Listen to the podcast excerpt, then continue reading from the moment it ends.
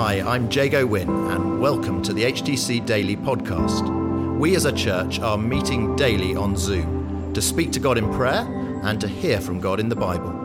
For those of you who can't join us live or who want to listen again, we're featuring the daily Bible thought, and we're also including how we're being encouraged to pray each day. Today, it's George Clark. If you don't know me, my name is George and I work for HTC. I do some of the comms around here. Um, and it is wonderful just to be listening to HTC daily every day um, and just being so encouraged and just so reminded of how God uh, is just so Lord over everything. And um, Jago touched on this yesterday, but we've been going through Colossians, and the second half of Colossians speaks about how Lord, how God is Lord over everything in our lives, but we're kind of going through through them one by one. So we looked at how He is Lord over our personal lives, how He is Lord over our relationships with other Christian believers, and yesterday, Jago spoke on how God is Lord over our family and work lives. Um, and today, we're going to be carrying this on by looking at the theme of how God is Lord over our direct and indirect evangelization. And just as we were kind of praying at the start there, I mentioned this to Josh when I when I came on, but my what I have prepared this morning is just far too long, and I was just thinking, know, we just need to spend so much more time just surrendering and just giving everything to God. Like we can we can do so much, and we can be wise, and I'll touch on this. But I was just so powerfully reminded just of how much, how little we're in control, and how how far incredibly God is supreme and just sovereign and just working all things for His good. And um, and yeah, I'm just going to cut my talk down by about 30 minutes so we can just spend much more time praying. Um, but I will just go through what I think is just so essential for us to hear from this passage and just kind of the, the real gold and the treasure that I saw in this text. So I think from verses 2 to 4, we see um, that it is so vital to have indirect evangelization, which is basically another fancy word for prayer. Uh, so we read in verses uh, 2 to 4 um, that we should be continually steadfast in prayer, being watchful in it with thanksgiving, and pray for us also, that God may open to us a door for the word, to declare the mystery of Christ, on account of which I am in prison, that I may make it clear as I ought to speak. And prayer is one of the key tactics when it comes to evangelization. As one author writes, it's the link between active soldiers and their command headquarters it has unlimited firepower and air cover and strategic wisdom. Here's one way to picture what's going on here. We have Paul uh, and Timothy and another guy whose name I can't pronounce, uh, and another guy, Epaphras, and um, they are a unique team on the front line in the spiritual battle, and they're there to recapture the hearts of men for God and, and people for God. They've made a strike at the enemy lines and met a tremendous counterforce. Paul and this other guy are prisoners of war, and it looks as though the enemy has a tactical victory in his pocket. But Paul manages to smuggle a letter out of the prison camp to some fellow soldiers stationed to the back, and those are the Colossians that we're reading about now. And in this letter, he asks them to get on their on their walkie-talkies and call command headquarters and ask for them to send firepower to open and blast open the door in the prison wall and in the enemy's front line so that Paul and his and his team can get on with their mission to release people from the power of Satan and bring them to God. So, the point that we're most interested in here is this the soldiers to the back have this walkie talkie, they have prayer as well. And it's crucial for them to communicate with headquarters in order for the success of this mission. If they weren't, this text, this letter, wouldn't be valid at all. And I, am going through this passage, I see at least three things that tell us how to pray um, and what to pray for. And these three things tell us what to pray in the context of frontline evangelism. So, first of all, as we see in verse 2, we should devote ourselves or uh, persistently pray. We should be praying for others as a, because it's a crucial tactic in, in spiritual warfare and it has been given to us as a gift to be frequently used as we can, as frequently as we can. Number two is watchfully. Another word for watchfully is to be vigilant, and this is an active word which um, Ben Rogers spoke about uh, on a Sunday morning a couple of weeks ago. Just being watchful, being vigilant, isn't a stationary thing; it's an active um, moving process. We should be watchful. We should be looking out for other followers of Christ in our daily walks. And nothing else does the enemy want than us to be completely distracted so we, lift, we don't lift others up in prayer. We must commit this time and other times and our days to, to lifting up brothers and sisters on the front line of evangelism and our work, in our families and friends, because God is the one who changes hearts. Number three, thankfully, um, devote yourselves to prayer, being watchful and thankful. Like I said just a minute ago, God is the one who's in control, and this makes me so, so thankful. The battle is the Lord's. The decisive engagements of Christ and Satan in the wilderness, and Gethsemane, and on the cross, and in the empty tomb have all been won by Christ, and He is leading His church in triumph to a great day of worldwide consummation.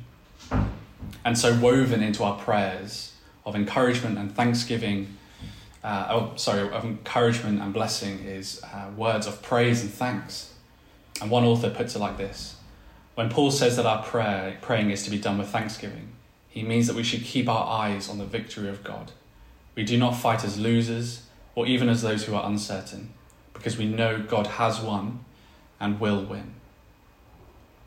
So, uh, from, the, from that place of, from those three things that we have to pray persistently, to pray watchfully, and thankfully. There are just three areas that I'd love us to, to pray into um, this morning, uh, on top of what Josh has already prepared. But we have three things. In verses 3 to 4, Paul tells us about uh, what to pray uh, and our support for frontline evangelism. So, number one is for those on the front line of evangelism, such as missionaries. In verse 3, it says, And pray for us also um, and pray for us too. Paul and his friends were on the front line and encountered the possibility of death every single day. And likewise, we should be praying for those who are in similar situations today. We know many, I can, I'm sure, that we can think of right now. And there may be others that um, we would like to share later. But we need to be praying for them every single day. Number two, for openings for gospel opportunities. This is a huge one, and Jago spoke about it on the weekend. And just as we were saying at the beginning, it's just been Pentecost Sunday, and like on Pentecost Sunday, they had this amazing gospel opportunity, and um, so many people came to know Christ. And just like that, we need to be praying for gospel opportunities to open in the world. The well, I remember hearing a story of um, this man who it, it was in the Welsh revival. I think it was in 1903, and he prayed for revival for every day for 13 years and he rejoiced when it eventually happened. And similarly, we cannot give up for praying for these gospel opportunities. Sometimes it can be a hundred, sometimes it can be one person on the street. Yeah, and Paul is aware that there's a difference between regular, ordinary speaking about Christ. And there's also a difference with that and extraordinary opportunities for effective proclamation. We see this throughout Scripture. And what at the baseline is this call for us to say, Lord, let your kingdom come, as we prayed this weekend.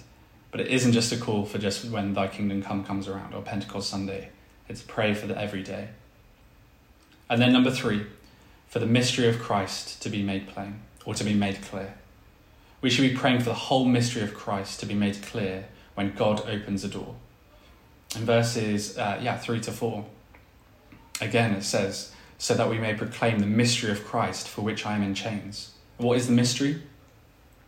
The mystery of Christ is this that the Son of God would become man, that he should live a life of poverty and love, that he should die in the place of sinners and bear the curse of the law, that he should rise from the dead and reign in heaven today, that the ungodly should be justified by faith, that both Jew and Gentile every colour and denomination should be reconciled in one body to God, and that Christ should dwell in our hearts and seal us for glory. These things no one would have ever dreamed of, and to us, on a physical note, it is a mystery, but on a spiritual one, it is one of complete rejoicing. They are the mysteries hidden from the world's eyes, but in God they have been revealed and are being revealed through conversation, through evangelization, through yeah, don't know, having your neighbour over for a cup of tea. These things are revealed in the most mysterious ways.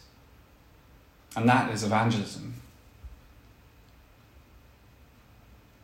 And I pray that this is happening all over the world, in every situation, whoever we encounter, that we speak, uh, and I, I, will get onto this just shortly, is that we speak to our non Christian brothers and sisters as we do to our uh, brothers and sisters in Christ.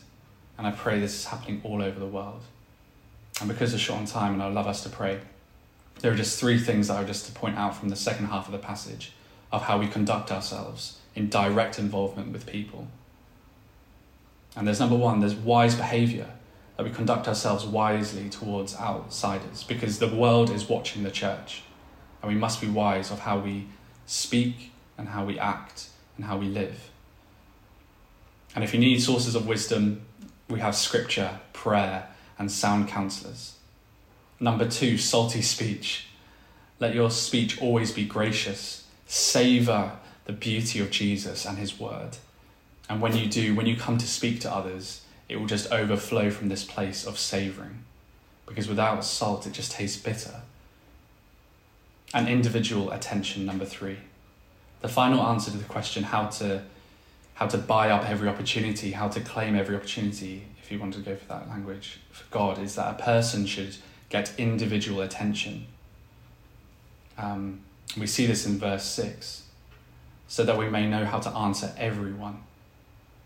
The point is simple each person is different and each situation is different. I love how one author summarizes it like this The gospel is the same and Christ is the same, and the mysteries are the same, but there are so many ways to serve a meal. We need wisdom how to serve and wisdom how to season it. So, as we come to pray, let's be praying for those on the front line in every other country uh, in their evangelization of sharing the good news of Jesus, for opening up of gospel opportunities and the mystery to be made clear. And let's be buying up every opportunity for eternity with wise conduct, salty speech, and attention, all from a place of savouring Jesus as Lord. George spoke from Colossians 4, verse 2 to 6, and our encouragement in prayer was to pray that the message of Christ will reach people um, and pray for those on the front line of evangelism. To pray for opportunities, openings for the gospel in our lives and in the lives of those who are around us who follow Jesus. Um, and pray that we will make the name of Jesus known and the mystery of Jesus made clear.